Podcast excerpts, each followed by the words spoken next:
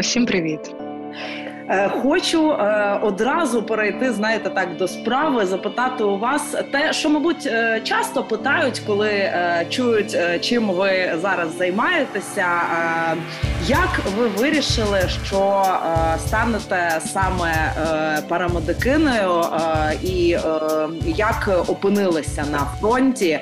Тобто з чого складалося можливо це рішення?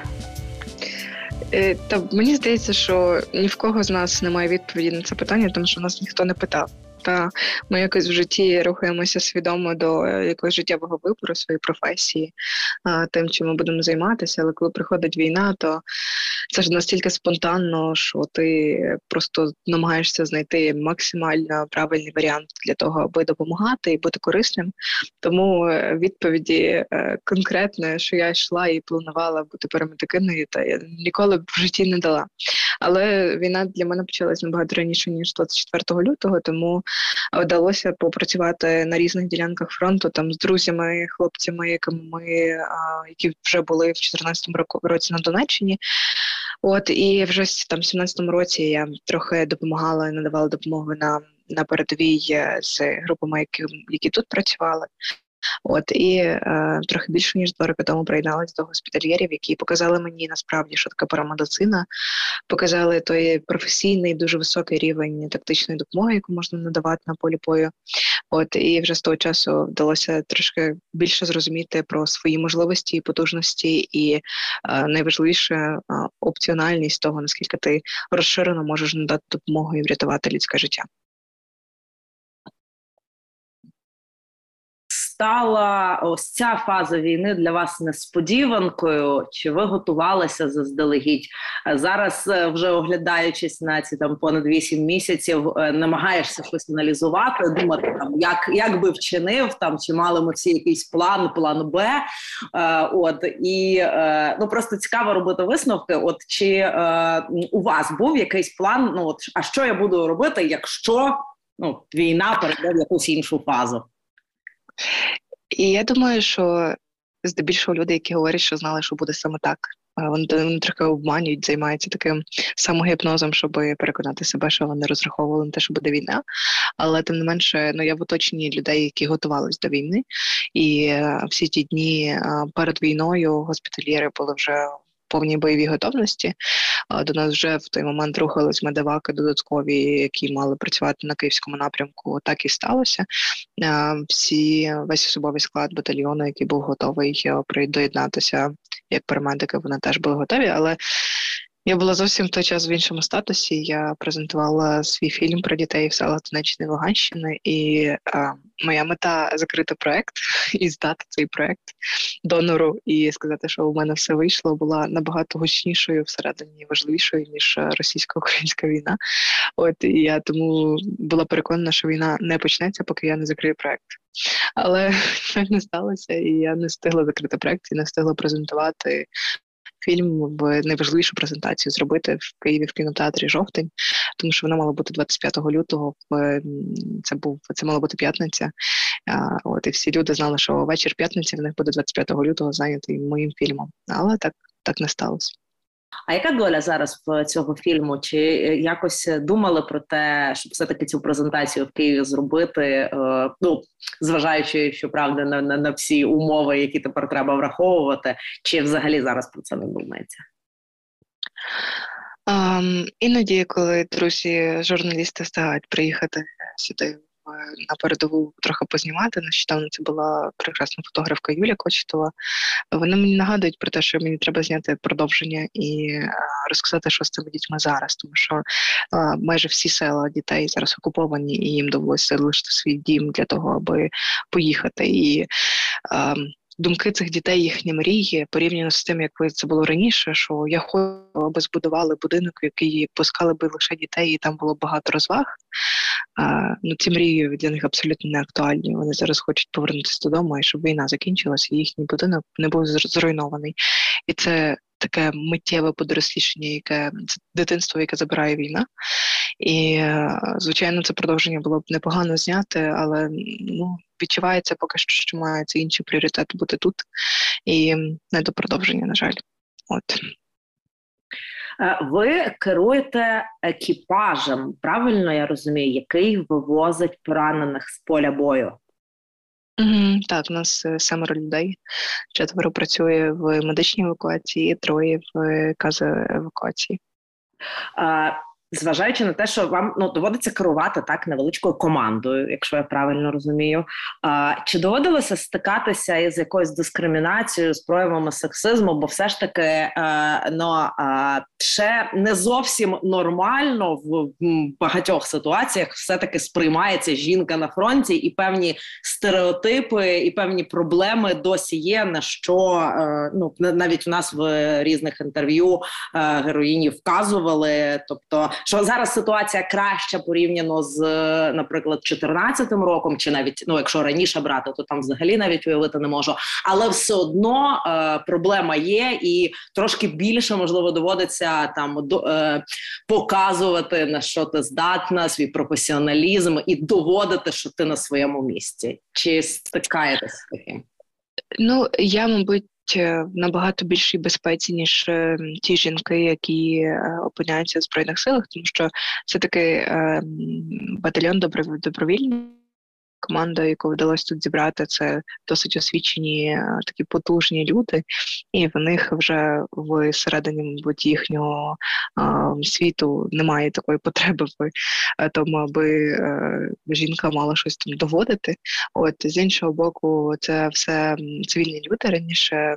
Екіпаж складався з людей, які теж брали участь в війні. Це були мої друзі, колеги, але вони підписали контракт або там з інших причин залишили цю справу і не мають більше сили продовжувати їздити як парамедики на війну. От і власне ця стала команда, яка зараз є. Це цивільні люди. Вони раніше не брали участі війни до війни до 24 лютого, і тому їхній кредит довіри ну, просто з'явився від того, що в мене трохи більший досвід ніж у них. Тому якоїсь дискримінації а, від них точно я не чекаю і ніколи не стикалась, тому що є велетенська повага, і я тут в такому комфорті і теплі. Ну і з іншого боку. Е, Можливо, бувають ситуації, при яких виникають питання до жінок, що вони тут роблять, ці питання абсолютно некоректні.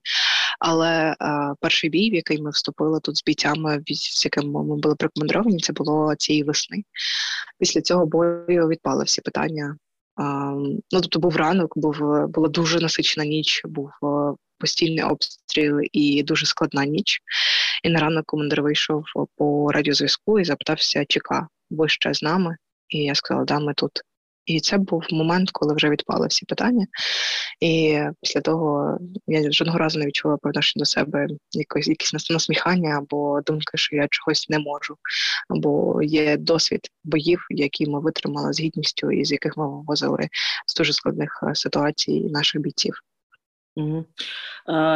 Все ж таки війна це не лише про героїзм, про що треба говорити, звісно, і ми не втомлюємося всі повторювати, як пишаємося нашими збройними силами, як е, підтримуємо, як віримо е, в усіх тих, хто зараз на фронті. Але е, ну треба розуміти і наголошувати, що це ще й втрати, і що це ну що це дуже боляче і дуже страшно. Як ви з цим справляєтесь? Ну, правда в тому, що тут на передовій трохи простіше справлятися з втратами і пораненнями.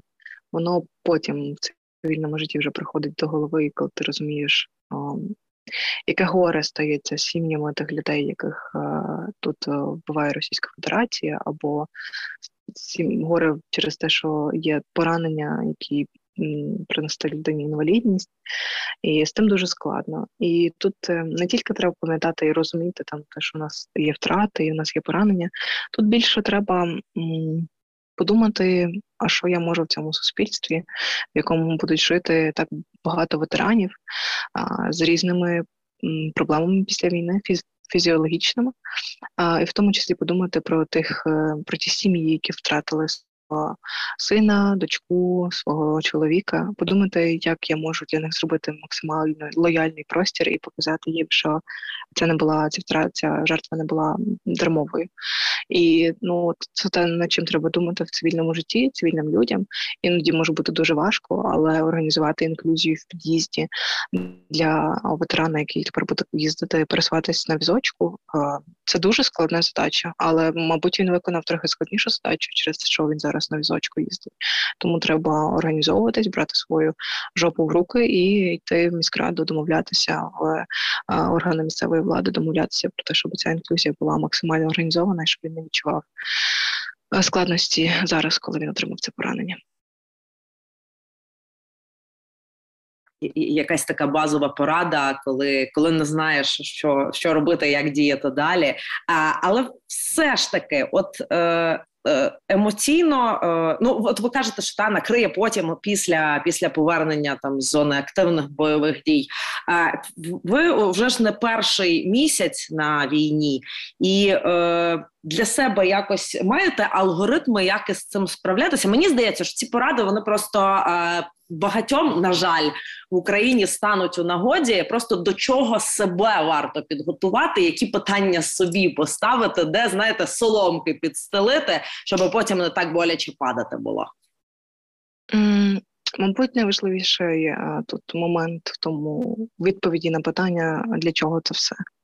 І ми вчора мали розмову тут з хлопцем з Донецька. Він сказав, що о, він не впевнений, він теж воює, він теж з Донецька. І він е, каже: Я не впевнений, що люди Донецьку варті тих жертв, які ми тут віддамо на цій війні. Але ми воюємо не тільки за тих людей, які там є, і які точно вартують того, щоб ми звільнили територію і повернули їм свободу. Ми воюємо ще й за власну свободу, і це те, що зараз в буквальному сенсі можна потримати руками. І коли ти не маєш відповіді на питання, на що це все треба, то, мабуть, цей момент ну, через це нас найскладніше витримати всі ті виклики, які які є. Я маю відповідь на це питання і свобода для мене є якимось словом незрозумілим. Ага, свобода це те, що я тримаю в руках. Буквально зараз тут ми відстоюємо можливість е, жити вільно без Росії. І це для мене настільки зрозуміло, що всі ті жертви, всі ті ризики, на які ми йдемо, вони точно вартують того, аби бути вільною людиною. І якщо кожен дасть собі чесну відповідь, для чого йому це все, для чого він стоїть, для чого він бореться, для чого ці всі жертви, то морально переносити і відповідати собі внутрішньо буде набагато простіше. Це, мабуть, перше, і друге це заручитися поряд людьми, які з тобою на одній барикаді. Тому що, мабуть, ну в моєму досвіді ті люди зі мною, які зі мною були до повномасштабної війни, все таки вони не на одній зі мною барикаді і. Розраховувати на них не варто. Вони будуть постійно розчаровувати, будуть показувати себе не так, як ти очікуєш, як е, коли ти є з однодумцями на єдиній хвилі, і ви поряд можете один одного підтримувати. Тому мені так важливо тут мати цих людей в команді, які розуміють, які їздять з ротації в ротацію на передову. І ми ну в цій спільноті трошки в безпеці і можемо один одного підтримувати. Це, мабуть, другий не менш важливий важливий пункт. І робити дійсно корисні речі. Тобто, коли ми ставимо собі якісь надто складні задачі або надто прості задачі, то ми будемо ми не можемо себе обманювати. Ми будемо дійсно не доробляти або переробляти і вигоримо. Тому треба ставити собі реалістичні завдання для того, щоб почувати себе в балансі. Про е, про допомогу, про те, що е, що власне зараз кожен, е, хто буде слухати цей ефір, може зробити для підтримки взагалі парамедиків на фронті, які зараз є такі найбільші потреби в саме у госпітальєрів, так ну і зважаючи на те, що попереду непроста зима, що чого зараз найбільше потребують, і і, і бійці. І е, і медики. Е, що ну крім того, що кожен можна може просто перерахувати кошти, так навіть якщо це невеличка сума грошей, е, що ще е, може може зробити цивільний для військового? Е, ну тут, мабуть, варто поділити на е, дві такі основні царини, але я почну з іншого. Я почну з того, що ми забезпечуємо три фактично етапи надання допомоги. Це кейс евакуації, це евакуація пораненого безпосередньо з місця, де відбулося поранення. Медична евакуація це евакуація вже з медичним персоналом, який надає більш розширену допомогу і доправляє пораненого до стаб-пункту. І так само у нас є достатньо спеціалістів батальйоні, які можуть розгортати ці стабілізаційні пункти з професійними медиками. І тут два дві частини, які я анонсувала. Перша вона стосується того, що бракує тактичної медицини і всіх тих засобів, якими ми працюємо, тому що ми постійно працюємо з розхідниками. І той турнікет, який я наклала вчора, там цьому бійцю пораненому, я вже його не зніму з нього і не накладу ще раз, і ніхто не накладе, тому що він є одноразовим. Так само і всі інші засоби вони є розхідниками і в цьому проблема парамедицини, що її зарядити від батарейок або е, десь докупити запчастину і далі з тим працювати. Е, це перша частина, інша частина це звичайно колеса. Тому що потрібно перевзути всі наші кейсиваки і медич, медичні машини для того, щоб можна було більш безпечно їздити на фронті, і одяг теплий. Теж велика частина батальйону добро, добровільний, добровольчий, через що нас е, ротаціями вони стараються максимально себе самостійно забезпечити одягом, але дуже непогано, коли батальйон покриває термобілизну, покриває куртки і інший теплий одяг для того, щоб трохи зігріти тих, хто працює в батальйоні, фактично на волонтерських засадах. Угу. Е, І е, на сам кінець попрошу вас про е, ну, ну, мабуть, таких трохи порад для е, цивільних. Е, знаєте, навіть не порад, можливо, нагадування е, про те, що це варто було би зробити вже якби на, на, на, на цей час, коли вже з 24 лютого, після старту цієї повномасштабної агресії, пройшло понад 8 місяців. Які навички обов'язкові для кожної людини, хто нині в Україні, е, так хто не виїжджає за кордон, там десь в більш безпечні місця, про що базово треба пам'ятати, щоб е, ну зрештою, от і медиків не навантажувати роботою зайвою, коли роботи і так дуже багато. Угу.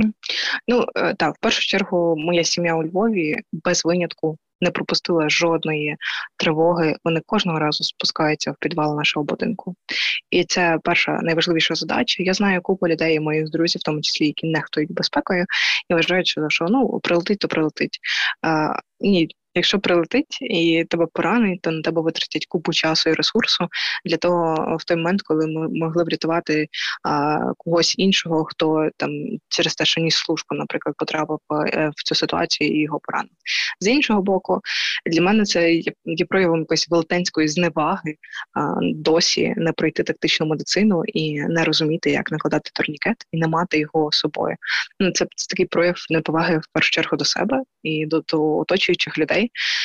Um, я не знаю, що що має статися, і скільки ще має відбутися прильотів, як близько вони мають відбутися для того, щоб людина подумала, о, о мені потрібно в сумку тепер класти турнікет. Та це така дуже базова історія, але вона врятує врятує життя людини, тому що якщо вийшли зі своєю подругою або зі своїм сином і не дай Боже щось прилетіло, то через три хвилини життя цієї людини витече через кров. І просто уявіть, як би було круто, якби ви знали, як накладати турнікет через те, що ви пройшли вишкіл або навчання, і наклали турнікет, і зберегли життя своїй дочці, сину, подрузі, хто б це не був, або собі. Тому подумайте, будь ласка, над цим, якщо ви досі цього не зробили, то shame on you, будь ласка, прийдіть так мед, це, це рятує життя. Абсолютно е, підписуюся під е, цими словами. Курсів зараз дійсно є багато. Е, є професійні тренери, які які цьому навчать. Перевірено на собі. От це знання, які ну, по перше, знання за плечима не носити, і це знання, які буквально можуть врятувати вам життя. Ірино, я вам дуже дякую за розмову і дуже дякую за все те, що ви робите для наших слухачів. Я нагадаю, що говоримо ми із парамедикиною Іриною Цибух. І е, ну, Якщо вам сподобалася ця розмова, вам було цікаво, то е, спрямуйте свою вдячність батальйону госпітальєри. Мабуть, так.